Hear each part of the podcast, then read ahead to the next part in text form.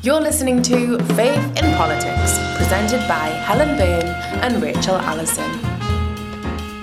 Coming up this week, we have an interview with East Ham Labour MP Stephen Timms. Um, as ever, our rundown of the week's news, and Reverend Leo Neto joins us for the monthly musing.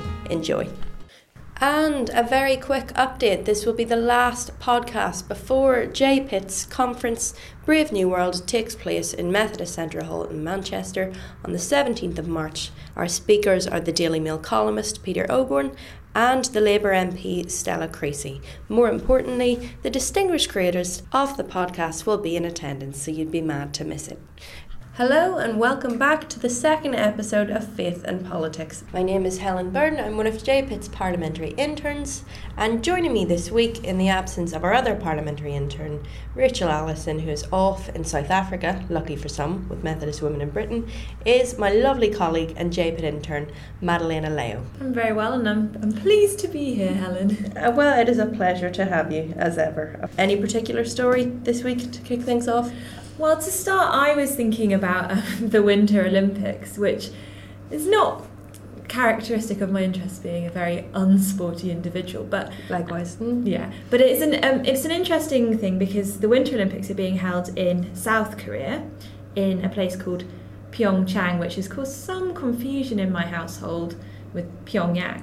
Um, they are different places. Nevertheless um, North and South Korea have done two very interesting things. When it was the opening ceremony, they came out with a joint delegation under a flag of the United Korea. And the photos of them with the flag all together are very, quite powerful yeah, quite very nice, lovely. Yeah.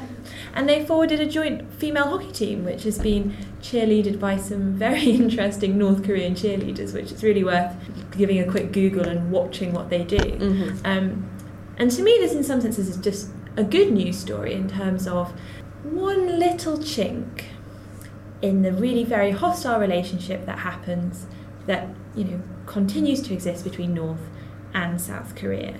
Um, so that, that that's the story I bring with me. I think there's an interesting question about what does this mean in terms of international safety? Are we safer? Are we not safer because of the North Koreans coming mm. to the mm. South Korean Olympics. Or are they temporarily putting their differences aside for the sake of maybe taking a few medals? Might be the, the cynic's approach, I suppose. But it's a lovely show of unity, really, and it's heartening to see, particularly because you don't tend to get a lot of good news coming out of either of the Koreas ever.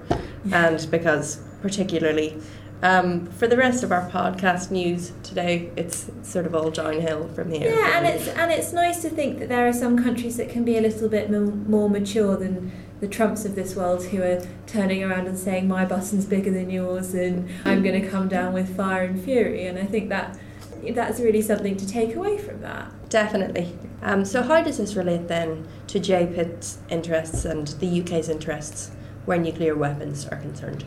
Well, I think to undermine slightly what I said, it is worth reminding ourselves that despite this really interesting and really quite moving show of unity, uh, North Korea still has a nuclear weapons program. Um, the United States of America still has nuclear weapons. The United States of America's Vice President, Mike Pence, did not meet with the North Korean delegation in Pyeongchang, even though that was much trailed. And we are still in a position where we're not exactly under the threat of nuclear war, but occasionally we get a bit worried. And I think in those terms, the nuclear ban treaty, which, as we at least at JPIT all know, came up in 2017 to start being ratified, is still on the table for countries to sign. And we're really still pushing very strongly for the British government to take those negotiations seriously. Mm. And further good news on that front is that it was debated for a good hour and a half, as far as I'm aware, in the House of Lords yesterday. Um, so it's nice to see this issue getting some attention yeah. um, at a time when it really should, uh, when it's something that's ordinarily shelved to the bottom of people's agendas because Brexit, like everything else. Yeah, exactly. And, and so, you know, reason for hope yes. in some senses, which is really nice. Now, two reasons for not hope. Uh, so to move along uh, to our next story, we had wanted to discuss uh, the current situation in the north of Ireland at the minute. Um, so you might have detected I am quite biased in my interest here. To fill anyone in, and again, I'm not entirely sure how, how interested in um, in the situation in Northern Ireland, uh, JPIT listeners will necessarily be. I think we're very much seen at times as a bit of a essentially a, a just a, a tumour to the west of the remainder of the UK, if that's how you see things, that takes up a disproportionate amount of money and can't ever really hold itself together for particularly long, uh, which is, is fair in some senses. But the confusion at the minute stems from the fact that up until last Wednesday, um, when of course Theresa May and Leo Varadkar, who's the Taoiseach in Ireland, um, had flown over to, to more or less seal the deal, things did look very promising indeed. Um, as it stands now, um, we've just returned to, to gridlock. This is the 14 month of it. Um, times before, when there has been you know complete deadlock in the government, we have at least had ministers. So in that sense, this is an unprecedented situation, really. And perhaps it's worth saying for those who don't know that um, Northern Ireland has a devolved government, a devolved power sharing government, and the power sharing fell apart about 14 months ago, and it's been it's been a it's been a rocky road, and we're still not at a point in government where there is a, where there is any agreement between the two key players. Yes, exactly. And the two key players are the DUP, so the Democratic Unionists, who we our government gave a good billion pounds to when they went into coalition with them. Mm. So good, good infrastructure and, for us uh, now. Again, every cloud. And um, and Sinn Féin, of course. Mm-hmm. And I suppose the stakes are high. Um, the, the stakes are very high, particularly now, because we have a situation at the minute where these huge decisions are being made by civil servants, and very soon that might not even huge be decisions about huge decisions with regards to the border, how a post Brexit Northern Ireland might look, and uh, a lot of this stems back to Sinn Féin's demands for an, an Irish Language Act.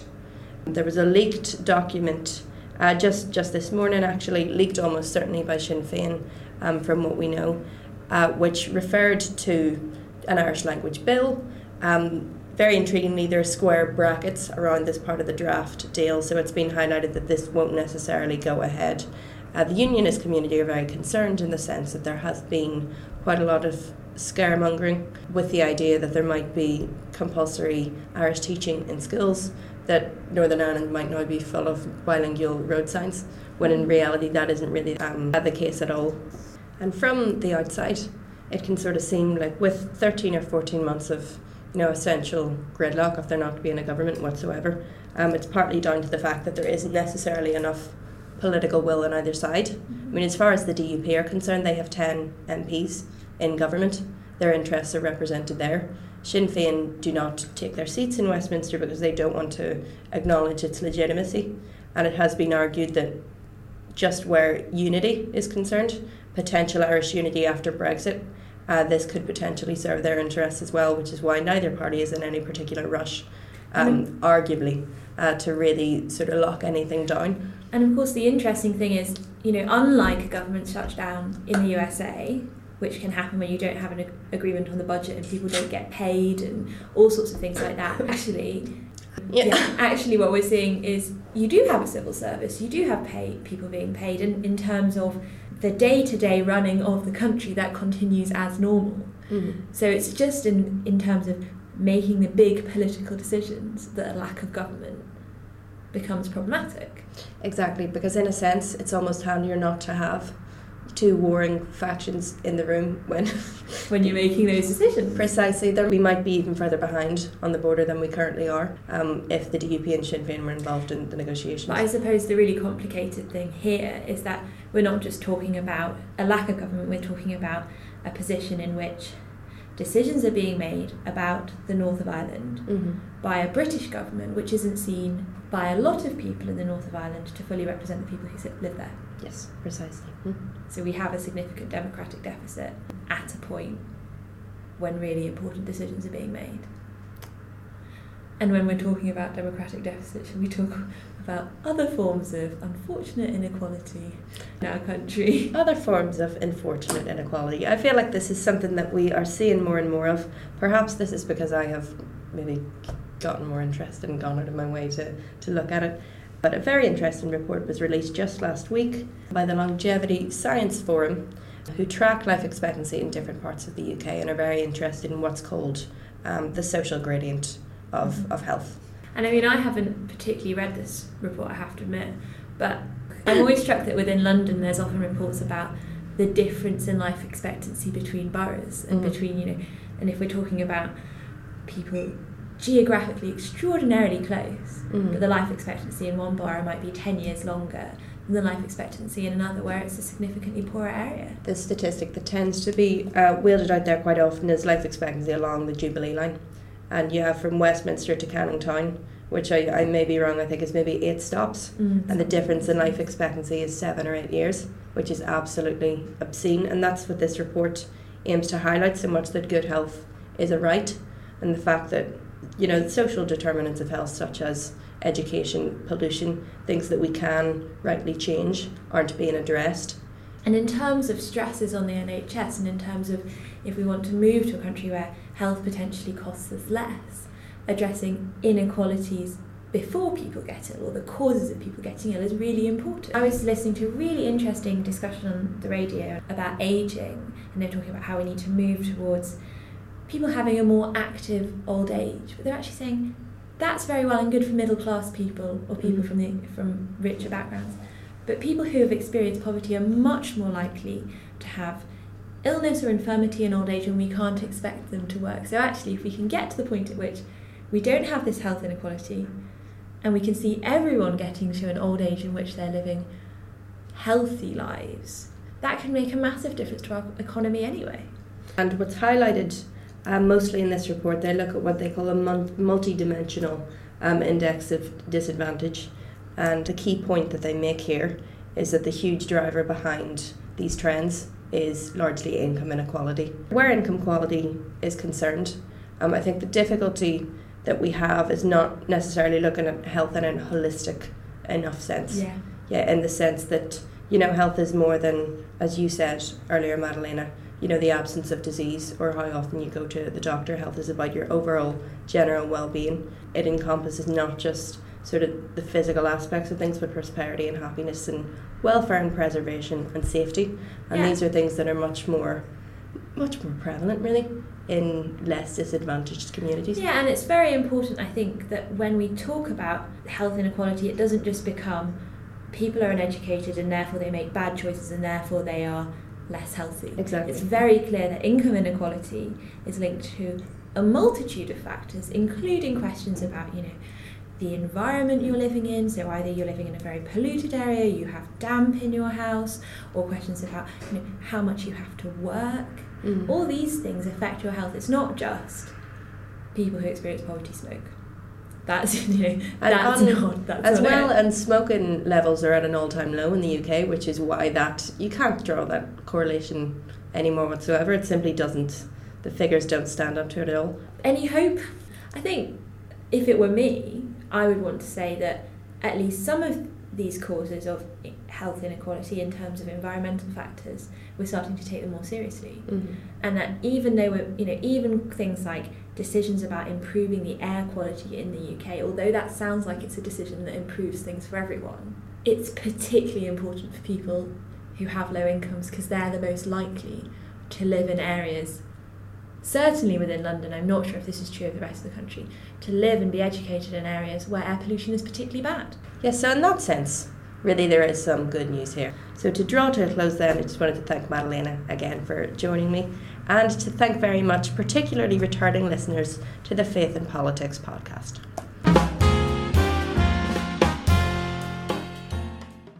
Jesus said, Go and do likewise. That is in the parable of the Good Samaritan. Clearly, Jesus is observing those who are different from his own tradition, from his own culture, and he's telling his disciples, his followers, go and imitate them, do likewise. In saying, go and do likewise, Jesus is proposing a particular way of relating to his culture. Quite critical of his own culture, he is proposing an openness that is not there yet, and he would like it to start from his disciples. In our society today, our own society today, we have a culture of not welcoming the stranger. Uh, Brexit has given us a, a, particular perspective on those who come uh, and don't belong uh, necessarily to the culture that we are. The word of Jesus, his example, inspire us to be quite different, quite sharp on that, and open a space for those who are not like us, even for us to learn from them.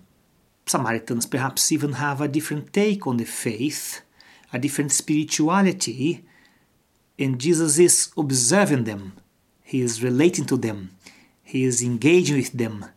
And out of that engagement, out of that observation, uh, out of that relationship with the, those who are different from his own tradition, he is taking a lesson and suggesting his disciples to do likewise.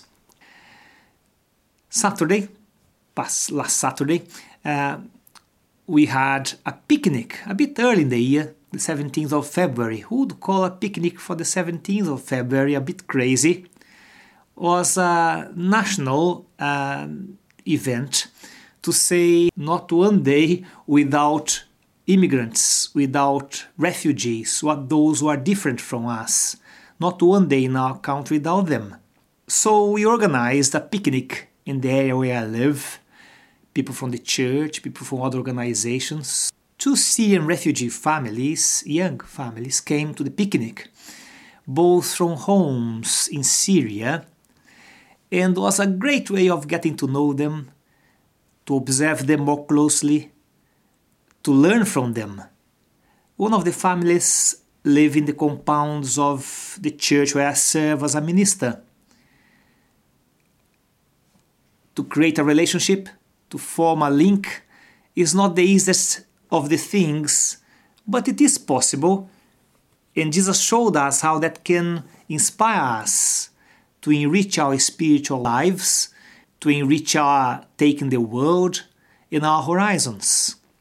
And then, based on that relationship, the things that we learn, Jesus says, well, not only relate to them, but go and do likewise.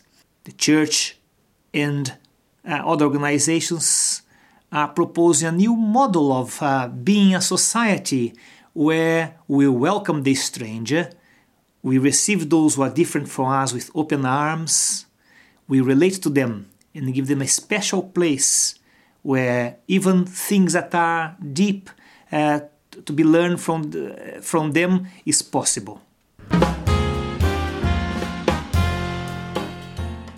Hello and welcome back to the Faith in Politics podcast. This month we're interviewing Labour MP Stephen Timms. Um, so welcome to our podcast, Stephen. Thank you. Um, and thank you for agreeing to be interviewed um, by us today. So Stephen is the Labour MP for East Ham and has held that seat since 1994.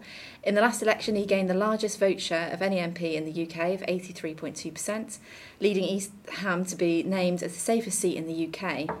He has been Minister of State for State Schools, Minister for Pensions, um, Chief Secretary to the Treasury, as well as the Parliamentary Private Secretary to Mo Mowlam. Stephen has been chair of Christians on the Left, and in 2007 he became the first Labour vice chair of faith groups. Stephen is now the Labour Party's faith envoy. And before his career in politics, he worked in telecoms industry for 15 years. So our first question, um, Stephen, must be: So, what got you involved in politics? Well, um, what happened was when I was a student a very long time ago, I spent a couple of weeks one summer helping on a, a church project in Forest Gate, in what is now uh, the, the, the, borough I re- represent as MP. We were only there two weeks, but I really enjoyed it.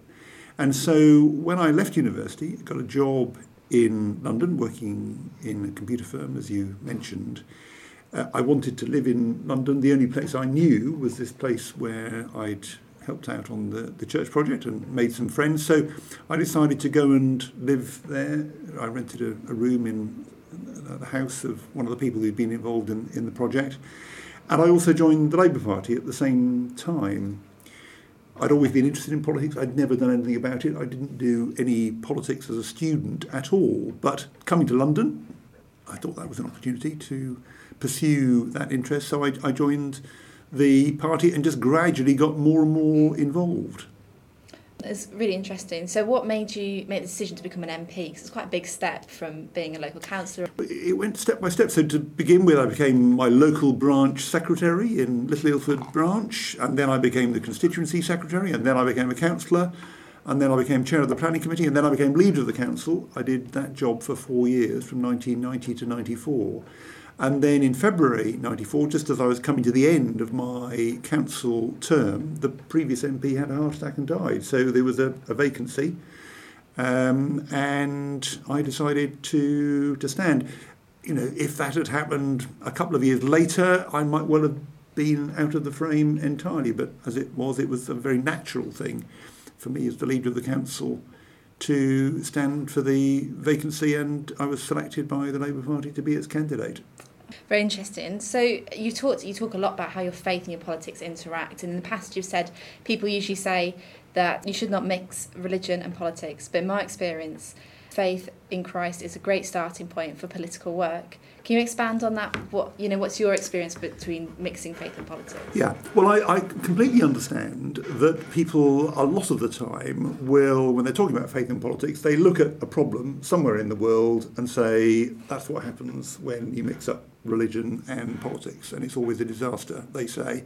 But I think people are drawing the wrong lesson from what's going on. I think the truth is that religious faith is a great starting point for politics because it is the source of exactly the values that we need to make politics work responsibility, solidarity, compassion, patience, truthfulness where are those values being instilled in our communities today? The answer is in churches, and by the way, also in mosques uh, and in uh, temples. In, in, I see a lot of that in, in my constituency, but they're certainly being instilled in, in churches.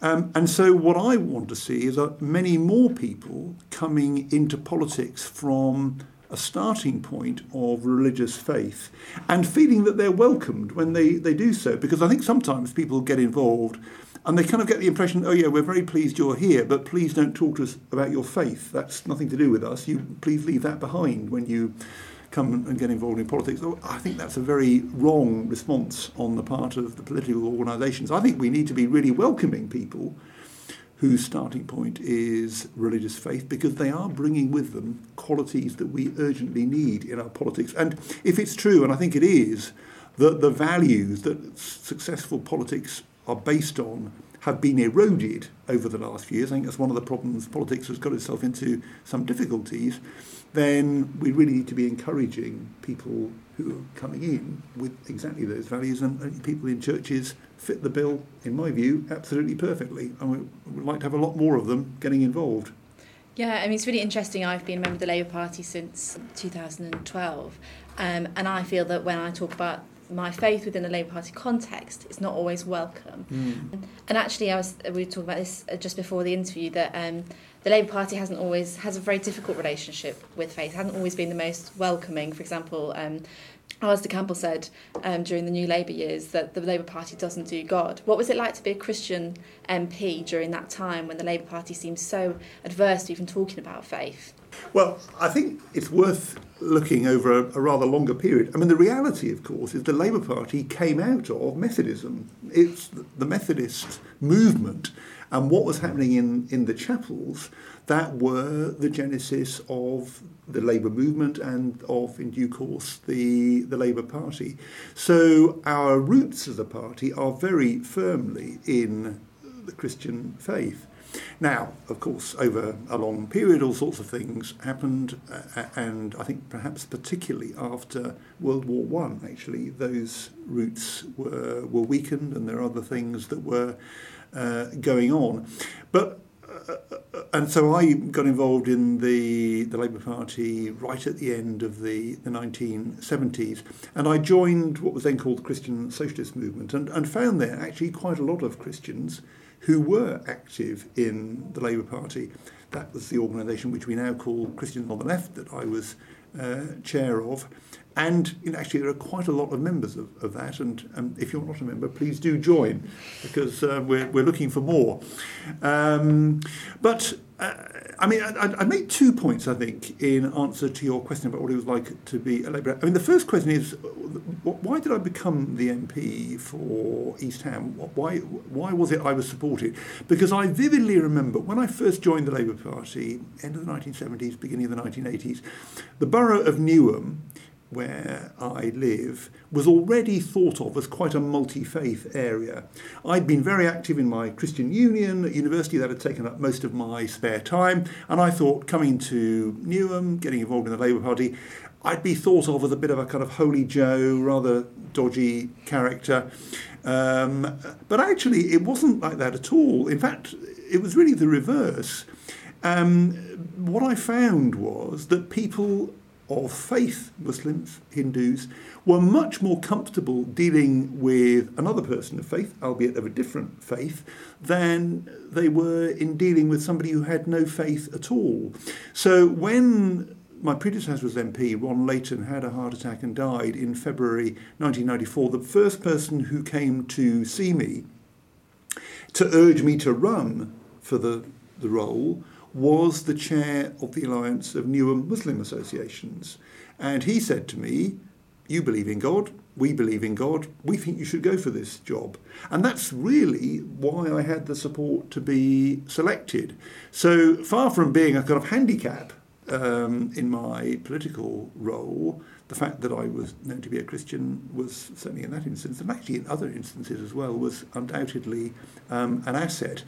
Um, going on a, a a few more years, and uh, as you say, we got to the Labour government elected in 1997, and Alastair Campbell's famous comment. In fact, I think Alastair Campbell regards that as the most famous thing he's ever said. Um, we don't do God. Um, but of course, Tony Blair did do God, um, and um, and so did Gordon Brown, uh, a son of, of the manse. So, and, and lots of the other leading figures in the party of that, at that time did as well. So it was never true that Christians weren't involved in the Labour Party uh, at all. And I certainly never felt I was under any sort of pressure or disapproval uh, within the party on the basis of my faith. I remember once doing an interview when I was Minister for Schools with the Times Educational Supplement, and they thought it was a bit peculiar being a Christian and being responsible for schools. But in terms of the view in the party, I, I never felt there was any problem at all. That's not to say there are not problems. I think there are, and I think your experience in just finding that people don't really want to talk about it is, is a very common one, and one that the party needs to overcome. But um, I, have not run into problems for a long time within the party. So why do you think Alastair Campbell made that comment? If there's so many Christians actually in the leading lights and have come out afterwards and talked about their faith a lot, Tony Blair's a very good example of that. Why did he make that statement? Well, Tony Blair did talk about it when he was Prime Minister. He spoke often, uh, well, not often, he's spoken a number of times to the Christian Socialist movement, now Christians on the left. But I think what Alastair Campbell wanted to avoid was Tony Blair being pressed in the media about his faith. And that's where I think the difficulty is. It's in kind of handling the media. It's not really within the party. That isn't usually where the problem arises. It's when you are you know, put under pressure in the media. And I, I guess we've seen an example of that recently with, with Tim Farron and some of the things that he's been uh, saying and, and, and doing. So, you know, Alastair Campbell's job was to keep uh, Tony Blair away from embarrassing media incidents, and he decided that saying we don't do God was, uh, whether he still thinks it was a good idea, I don't know. Now, as we mentioned earlier, the envoy for faith for the Labour Party.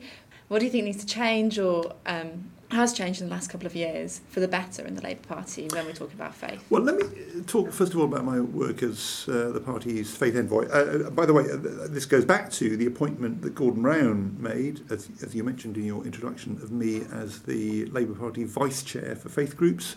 Then, when Ed Miliband became party leader, he asked if I would take on this faith envoy role, and then Jeremy Corbyn asked me to continue when he became leader um, in 2015. So uh, the uh, uh, something that I do in that role, which I'd be keen to tell everybody about, is that I produce a Labour Party churches update three times a year, and anyone who's interested can go onto the Labour Party website, where you'll find a faith page people are quite often surprised to discover that there is a faith page on the Labour Party website, but there is. And you can put your email address in there, and we will then email you the Labour Party Churches update three times a year. If there's any difficulty in doing that, then please come onto my website, stephentimms.org.uk, and you can do it by that route as well. And you can see on there all the previous issues of Churches Update um, as well. Um, and Jeremy, uh, as party leader, I think recognises very fully the importance of faith groups. He told me on one occasion that he thinks he spends much more time in religious meetings than most religious people because he visits churches and mosques and temples in his own constituency. And I, I, I think he does understand how important this is to people's values, to to community cohesion, actually. You know, because you look at a, a constituency like mine, which we claim is the most diverse community on the planet, and I think people thinking about a community like that assume that it must be a pretty fragmented place because people come from literally every country on the globe. But actually, we're not a fragmented community, we're a cohesive community. And I think the reason is that the great majority of people do belong to a church or a mosque or a temple. And belonging to one of those things extends to having a sense of belonging to the community. And so to building cohesion, bringing people together. Religious faith, in my experience, does not divide people in London. It brings large numbers of people together. And there aren't many things that do bring large numbers of people together. So they're contributing to, to, to, to building cohesion. And the party, certainly the party leader, I think, recognises that. Um, and that does give a, a, a good basis for a positive engagement on behalf of the party with faith groups and individuals who are people of faith. And I want to see uh, more of that happening. The other thing I should mention we do every party conference, we organise a faiths reception, which we invite all delegates to. Um, and we've had a, a well attended series of annual conference faith receptions just to affirm the importance of faith, religious faith, within the life of the, the party. We always also have a conference service. Uh, Christians on the Left organises that. It's a very well attended event, and the party leader uh, comes along and speaks, as Jeremy did this year. Yeah, but just to address kind of the elephant in the room that always comes when you talk about faith and you talk about um, the Labour Party is anti Semitism. And that's become a seemingly more public problem or more in the news recently since Jeremy Corbyn's taken over as leader. What kind of things do you think the Labour Party needs to do to address that problem? Is it actually a problem or is it just the press um, making a storm? So, what's your opinion? No, I think I think there are Jewish members of the party who feel they've had a, a, rough time, and I think the party needs to respond to that and address it. So, I very strongly support the work of the Jewish Labour movement.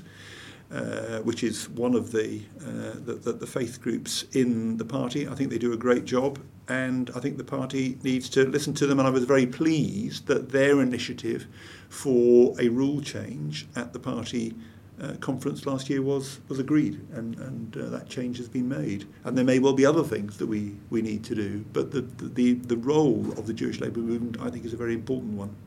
Well, it's good to hear that things are changing, things are moving on. Yeah. So, continuing with the kind of um, the more recent aspects of the Labour Party you've been involved in, we've heard that in the news that you turned down a junior ministerial post in Corbyn's cabinet. Is that are there any reasons that you felt that you couldn't take that role on um, in the current climate? Well, uh, Jeremy, it's, it's, true. Jeremy, uh, when he became leader, asked if I would be interested in taking on a role actually in the shadow treasury team. Um, and it kind of would have meant going backwards to something that I did years previously and it would also have meant that I was shadowing somebody who had previously shadowed me. So I just decided that it was an opportunity to move on and do something different. He also asked if I would continue as the party faith envoy, and I uh, was absolutely delighted to continue doing that. Um, but my main parliamentary commitments now are around select committee membership. I'm a member of the, the Brexit Select Committee in particular. And you know, that's a very fulfilling role, and I, I think it was sort of sensible to make that change, having been on the shadow front bench, I think for longer than anybody at that point. I don't think Yeah. any member of the front, front bench had been Yeah, on, on that long. So um, you know, it was probably time for a change for, from the party's point of view and, from mine. Yeah, we read it was you've been on the front bench 17 years. Yes, that sounds right. Over yeah. a long period of time. Well, after you came off the front bench, you were the permanent private secretary to Mo Mowlam when the Good Friday Agre- Agreement was being signed. What was it like to be involved in such a momentous time for Irish politics? And what are your reflections on kind of what's happening in Ireland today? Well, it was a great time. Um, I wasn't directly involved in the negotiations. In fact, the reason Mo asked me to be her number two parliamentary private secretary, it was the time when we were in the very first comprehensive spending review, looking at the, the, the three-year spending plan for all government departments. Mo was locked in the negotiations and didn't really have the, uh, the the time to give to the financial questions, and so she asked me to come in and, and, and lead on that work for her. But of course, I was around when negotiations were happening, and uh, was occasionally in in the room, and I I saw Mo at work and was profoundly impressed by the way she handled those negotiations and the Good Friday ag- Agreement I think was an absolutely vital and um, hugely important moment which brought to an end a terrible period in UK history. There are some concerns around at the moment. Obviously, we haven't got a devolved government in Northern Ireland at the moment. I hope we soon will have. There are worries as well, and I mentioned my membership of the Brexit Select Committee, where there are worries about what Brexit is going to do to that, uh, to, to the future of Northern Ireland, because what everybody agrees is that there should be no hard border between Northern Ireland and the Republic of Ireland. But it's actually very, very difficult to see how the UK can come out of the European Union and not get hard border between Northern Ireland and the Republic of Ireland. And that issue was sort of glossed over in the agreement that was reached just before Christmas, but it wasn't it wasn't resolved, and I still don't know how it's going to be resolved. We were asking the Secretary of State for leaving the uh, European Union, David Davis, at the Select Committee this morning to tell us more about that, and there aren't as yet, I'm afraid, any convincing answers. So there are some troubling things happening here which we just need to keep a very close eye on because nobody in Northern Ireland or indeed anywhere else wants us to go back to the terrible times that we had before the Good Friday Agreement. Well, thank you for um, being interviewed by us this morning, Stephen. And, Thank you for um, coming. Don't forget to tune in next time when we'll be interviewing Baroness Warsi. So thanks for listening. You've been listening to Faith in Politics with Helen Baird Angelopoulou.